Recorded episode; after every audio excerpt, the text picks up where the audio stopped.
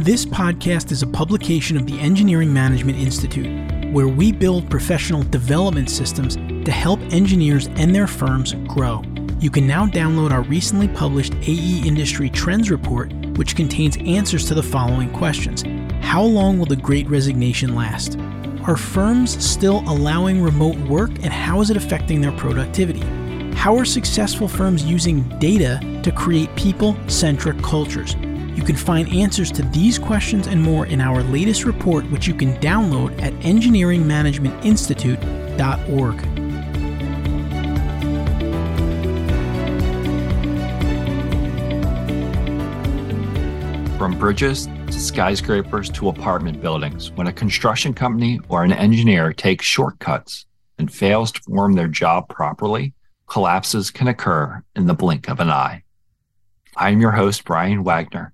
a licensed professional engineer. And this episode of the Engineering Quality Control Podcast, we'll be talking with Gino Jaramillo, a quality control auditor, expert witness, corporate trainer, public speaker, and published author about structural collapses over the past few years and what caused them, and the need to establish a quality control agency to enforce nationwide quality management systems.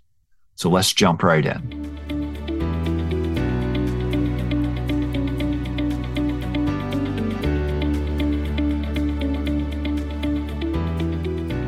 So now I'd like to welcome our guest for today, Gino Jaramillo.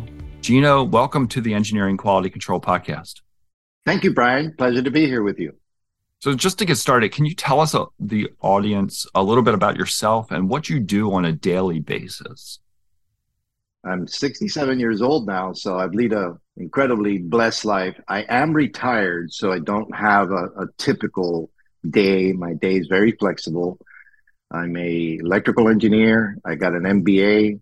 I worked as a real estate developer. I was a franchisee of Checkers. I sold knives, taught others how to sell knives. I had an art gallery and studio. I taught yoga for like five years at LA Fitness and other clubs around. But my main gig was I worked for the same general contractor for 25 years, building mostly vertical construction here in South Florida. And then I retired and I got this opportunity to teach at Florida International University, which is what I do now. So I'll be teaching two classes in the spring in person. I've done a lot of uh, online stuff. And then I also teach at Miami Dade College, one of the biggest colleges in the United States. And then my third opportunity was Volunteer State Community College, where through the OSHA Training Institute, education center they made me an authorized instructor and I can teach some safety courses. So my typical day is teaching, picking up my kids, cooking dinner, and just loving my retired life. Thank you for Social Security payments. Seems like very diverse experience. And I'm sure that's all went into your career and in everything you do. There's a little perspective from all those different things that you've been involved in. Absolutely. Each experience prepares you for the next one. It's amazing. I encourage people, especially in school, like try different things, try different internships. Don't get locked into, I have to do X, Y, or Z. I was personally on a track for architecture. And in high school, I got hired as a civil intern. 20 years later, I'm a civil engineer. It kind of pivoted everything just because of an opportunity, which really opened my eyes to a new world that I had never even thought about. I completely agree with that. So, working in South Florida for the past 60 years in vertical construction, can you talk a little bit about maybe some history, maybe some not so good history as far as like collapses or issues that you've come across or experienced? Here's my observation the 60 years happens to be that this December 25th, my parents migrated to the United States and they settled into Miami brought me and my five siblings here. So our whole family's here, been here for 60 years, come this December 25th. But I made an observation because I live in a certain part of Miami. They, it's a suburb. It's called Doral. I've since moved out after 20 years, but I live in Miami, in the western portion of Miami. And what I noticed is that in the last 10 years, just 10 years, there were three major collapses that happened all around me. And I'm like, wow, if you were to put three pins on a map, it would make a triangle. And I live in the middle of that triangle. So the first one was Miami Dade College, another campus of Miami Dade College, had a parking structure that was coming up, and they did not grout the bottom of the columns, and they depended on some temporary tack welding to hold up some panels. This was a prefabricated garage, and the crane kind of nicked a column that didn't have the grout, and the grout hit another one, a little domino effect. Sadly, they had some people working underneath, and so four workers were killed. The next event that happened, and I was very intimately aware of this project because the firm that I worked for for 25 years was the design builder for a new pedestrian bridge connecting a little city that we call here Sweetwater to the university so that the students could walk safely across a six lane highway. There's traffic signals and whatever, but kids have been hit. So they came up with this pedestrian bridge idea. And one Thursday morning or Thursday afternoon, actually, they were working on the bridge while the traffic was still flowing, which was a huge mistake. It collapsed like a tape. Do you ever hold a tape measure and you extend it out too far and the tape measure just kind of kinks and bends? That's what it looks like if you look at any of the videos. And it killed six people Five of them were from the public. One of them happened to be a young lady that was a student, 19 years old at, at the university. They've now erected a bronze statue of her. One was a worker, and it injured 10 others. All told, probably $150 million loss. Next, last June, we had some heavy rains, and there was a condominium, well, several towers called the Champlain Towers in Surfside. There's four buildings, I think it was, and there's videos of that too. It's super scary. Uh, during that rainstorm, you could see one tower kind of just start shrinking down on itself and it topples the other tower. And then since that, they've now taken down the whole thing. That one killed 98 people. So between those three accidents in just 10 years, you're talking 98 plus six plus four, 108 people perished and this has just been in the last 10 years. So that got me thinking about got to do something about this. And I'll talk more about that when you ask me the questions. So your family immigrated on Christmas? On Christmas Day. We, we were actually slated to leave Christmas Eve, but the flight was delayed. So we ended up landing here December 25th, 1962. So that turned out to be a great Christmas gift. Oh, it was fantastic. I, I, always joke around that if my parents had stayed in Colombia, where I'm from originally, I might have ended up being a priest. you mentioned one. We wanted to talk a little bit more about the Champlain Towers. Do you know what that root cause was? What caused that collapse? I have my theories. Nothing has been determined yet, so there's nothing official. There are theories out there. There's many culprits that could be it, but the one that that I'm thinking I'm leaning towards and and pointing to a lot of people were like, "Oh, it's a 40-year-old building and 40-year-old buildings need to be recertified structurally and electrically and mechanically." It was due for that. That was not the root cause, but it contributed. So it's called either lack of maintenance or deferred maintenance. They just don't do the maintenance. You start getting some spalling, the concrete starts falling off, the rebar gets exposed, it gets worse. There was some of that. But the one interesting thing that I read was that it could be because remember, this is Miami Beach. So it's like an island, a coastal barrier island. The soil is not the greatest soil.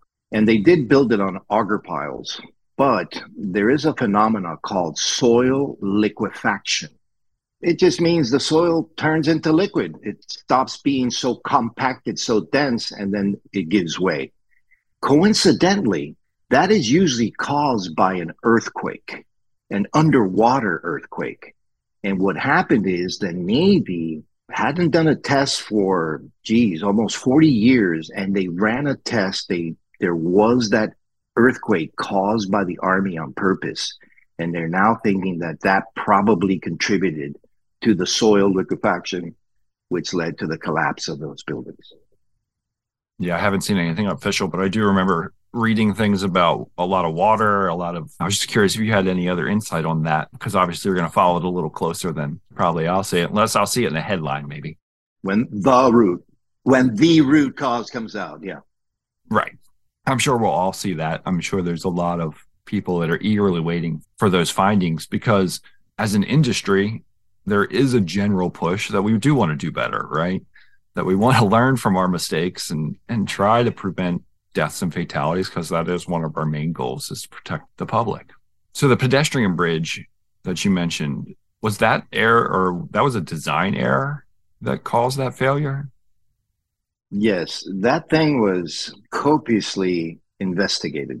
And the main investigating body is called the National Transportation Safety Board, NTSB. They came down, they did their forensic analysis, they wrote a 200 and something page report. And what they said was the engineering design error that directly led to the collapse was identified by them as a miscalculation of resistance to sliding of the connection between the walkway surface and the truss that held it up. If you've seen any pictures of it, it looks like a giant concrete truss between the walkway surface and the roof, if you will. So these truss members were connected to the deck by steel reinforcing rods embedded in the deck and in the concrete trusses, and there were post tension. So in order to hold up the bridge, these connections had to prevent the truss from sliding along the walkway surface. The resistance to sliding was miscalculated, thus was not enough to prevent the connection from sliding, causing cracks in the truss concrete.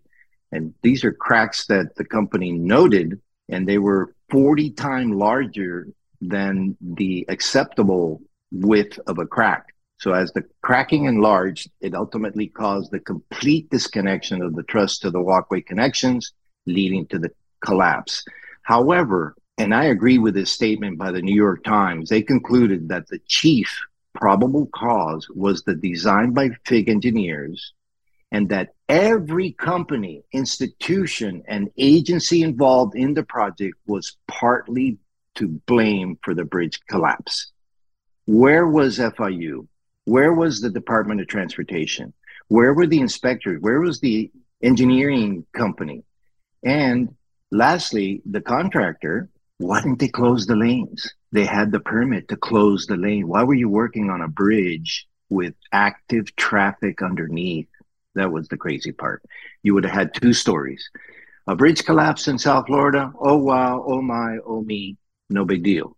But a bridge collapses and kills six people, injures 10 others, and closes the road, which the whole point of doing an accelerated bridge construction project is to minimize the impact of the traffic for the time that it was erected. And they did that. It took them four hours to truck it over from the side of the road on top of the two piers that they built. Yeah, but when it collapses, it closes the road for a nice long time. Oh yeah, it was several days before they cleared all that rubble. And they have to do it gingerly. You know, there's people underneath, there's forensic evidence that needs to be preserved. So it took a while. Were they working on fixing the cracks when it failed, or were they fixing something else? They were trying to remember it was post tension cables that during the course of building it and moving it, they tightened it, they loosened it, and then they were retightening it. So they thought that by pulling on the cable, that it would kind of bring the cracks back together. But that caused the failure. Yes, sir. So you mentioned statement from the New York Times in the case of that circumstance, but can we talk about watchdogs? So, the definition of a watchdog is a person or committee whose job is to make sure that companies do not do illegal or irresponsible things. In your opinion, why would you say that we need an industry watchdog for the building industry? Here's what I realized, and I spoke at the Advancing Construction Quality Conference, and this idea was widely received, surprisingly well received. What I noticed is that there's a triangle, a triumvirate with three vertices. One is productivity or production. We're all good at that. And then there's safety and there's quality. Productivity has been around for at least a century, maybe more. We're good at that. We can make anything from airplanes to automobiles to spaceships. We grow enough food. I mean, we're good. We can make stuff. So there's a guy named Joseph M. Juran, a famous American engineer, that he said that the 20th century was the century of productivity, but the 21st century will be the century of quality. So I got looking at OSHA for the safety portion. They've been around for 52 years. You got 100 years of productivity, 52 years of safety, and OSHA has made a huge impact in the well being of workers and in preventing their deaths. But quality, although there's standards like ASTM, ACI, they've been around for years, maybe 100 years, some of them, but there's no governing body. There's not one roof, one umbrella that they all fall under. And I feel like there has to be consequences. So I teach quality control at FIU and I teach the history of quality. In there, it talks about a guy named King Hammurabi of Babylon. And he codified into law that if you designed a structure and someone died in the structure, they would kill you. Now, I'm not saying, hey, let's kill the engineer, let's electrocute this poor lady, Linda Figg, that designed this. But what I'm saying is, she can't just walk away from this after six deaths and 10 injuries. You can't walk away with your license intact or no consequence. No, and I'm not talking financial either. You know, people will pay off something and, and okay, you're back. Should that lady be allowed to design another bridge or should it be more highly scrutinized?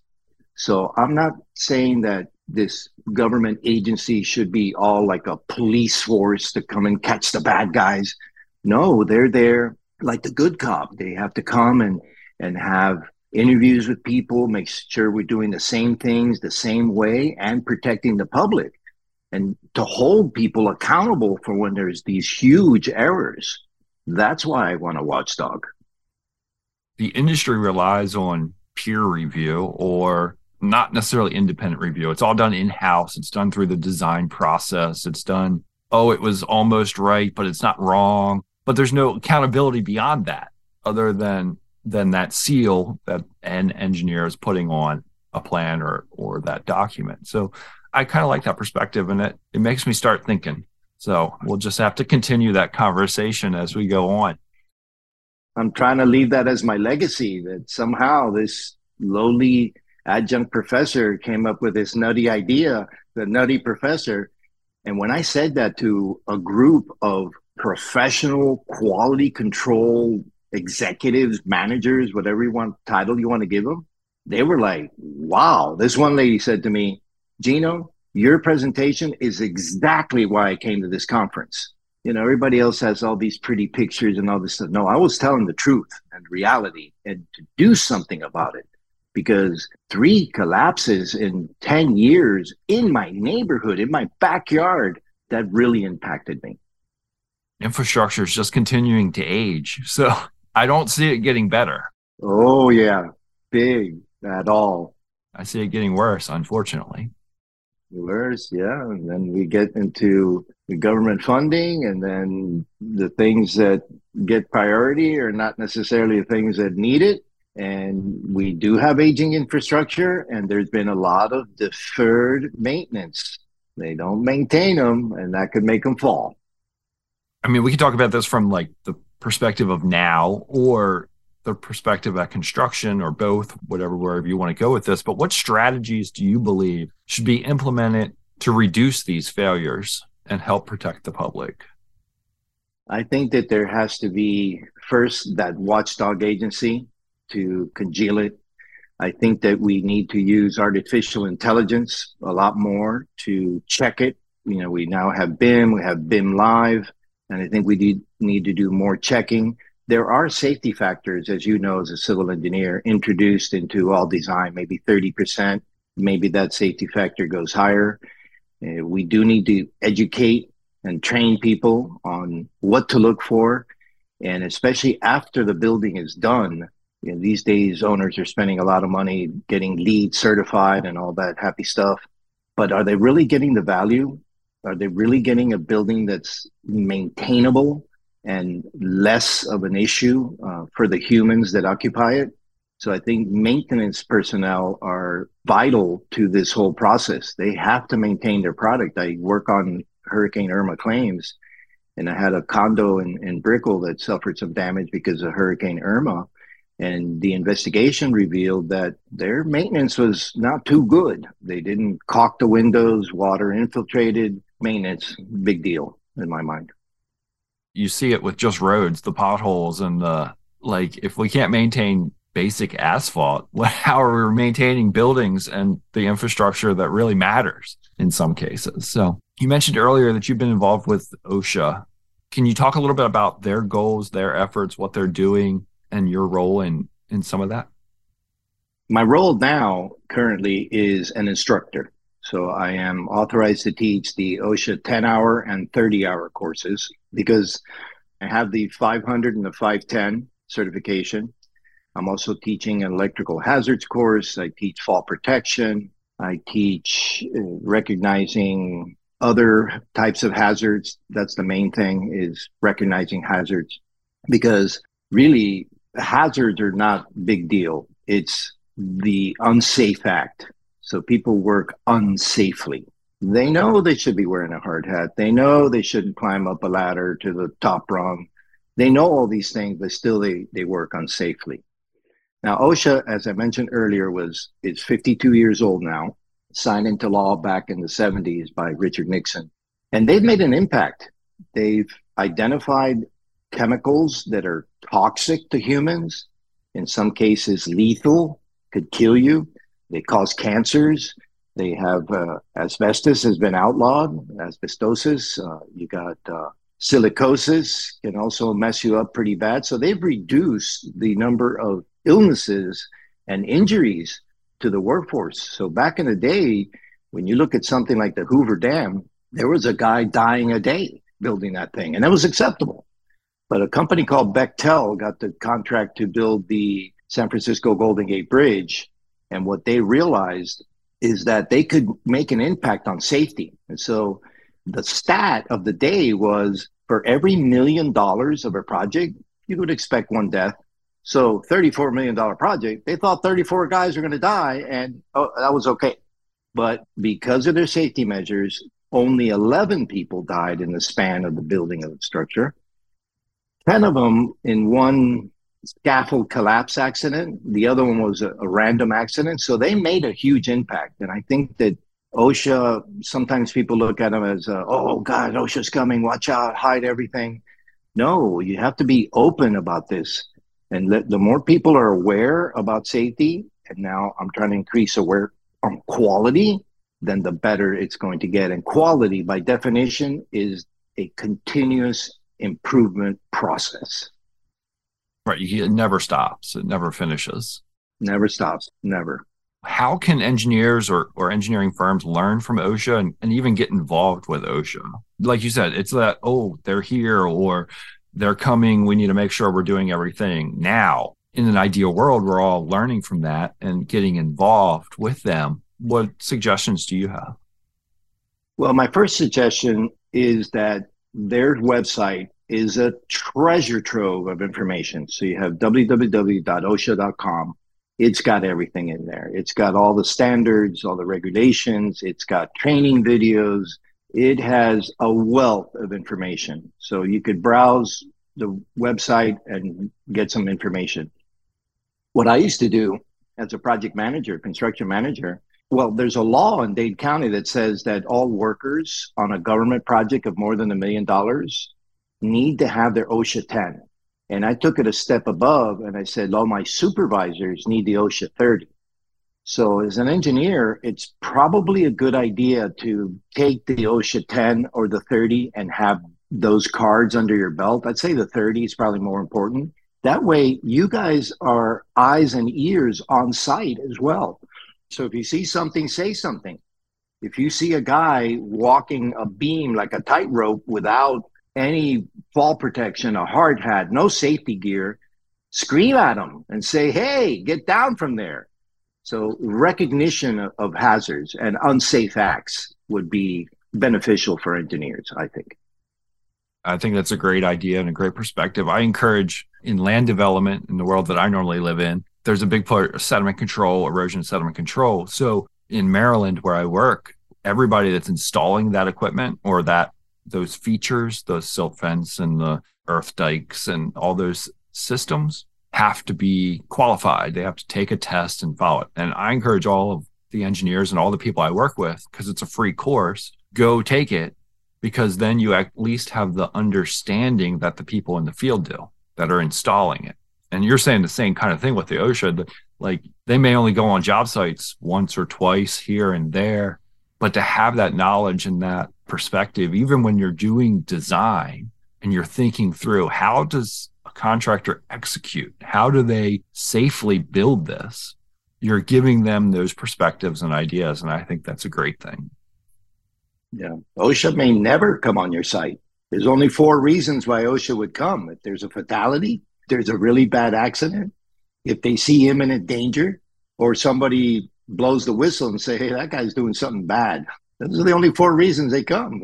but sometimes they, they have planned inspections. Like we've had some crane collapses, and coincidentally, on I 95, which is our main highway here in South Florida, they were putting up some light poles, really tall concrete light poles, and a crane had it. The crane toppled. The crane, it, the light pole came down and it hit man lift bucket. Two men were in it. One of them's now uh, in critical condition, and it closed down the road for hours. It was a really bad traffic jam. So when they saw these crane collapses, they said, "Hey, hey, hey, we got to beef up our crane standard," and they started inspecting cranes more thoroughly. We'd like to include in in each podcast episode uh, what we call the power of experience segment. Maybe it's something that you know now that you wish you knew earlier in your career or any of that kind of perspective. Can you share a little nugget of information maybe i thought long and hard about this but what i came up with is your company owns your job but you own your career and it's up to you to take care of your career no one's going to take care of it for you so I'm a huge proponent of, you can call it professional development, career development, personal development. Just use the word development. Develop yourself, add value to yourself so that you can add value to your company. Because you never know. After 25 years, I was let go. They, not because of my performance or anything. They just had some financial troubles. 25 years of loyal service with integrity and honesty. And good night. See you later and I became a consultant. So I always turn lemons into lemonade, and I couldn't be happier with my life right now. I'm independent. I can do whatever I want. I consult. I do quality audits. I speak in public. I teach. I make art. I'm happy. That's a great perspective. You definitely have the wheels turning in my head. It's quite a shocker when I tell people that line about they, the company owns your job and you own your career, so take care of it. A lot of people go, "What?" the company loyalty, even if you go back and, and look historically at the unions and some of the other, those people that have worked for company and then just let go because of nothing that they did, but because of choices that that business made. Then what? What are you doing to advocate and sell yourself? I think that's a beautiful thing about LinkedIn where you can connect and interconnect with other people, the industry, and let your opinions and knowledge known, but also learn from others that are willing to share. So, what is the best way that somebody can get a hold of you or get in touch with you and learn more about what you're doing and what you've been doing? The best way is connect with me on LinkedIn. I have over 9,500 connections and I know who the people are. Most of them I've met. Try to be selective about requests. You know, if I get too many real estate agents or financial planners or people offer me a franchise, that's not the connection. And the connections, I use them to help people. So what I do with my students is they send me their resume and I help them with it. And I edit it using track changes, send it back to them. I turn it into a PDF and I'll post it on my feed. I'll tag this guy named Oleg who has 3 million followers.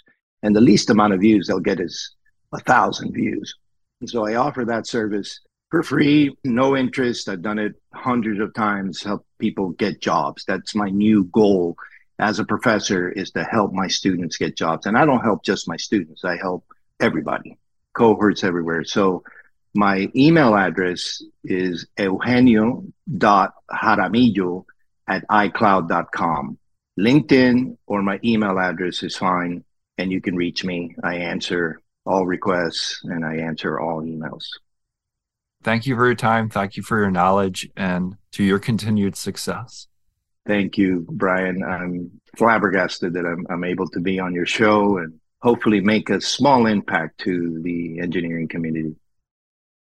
Please remember that you can find the show notes for this episode and all episodes at engineeringqualitycontrol.com. There you'll find a summary of the points that we've discussed, along with the resources and websites that have been mentioned, along with the information on how to contact Gino. Until next time, friends, I wish you the best in all of your engineering endeavors.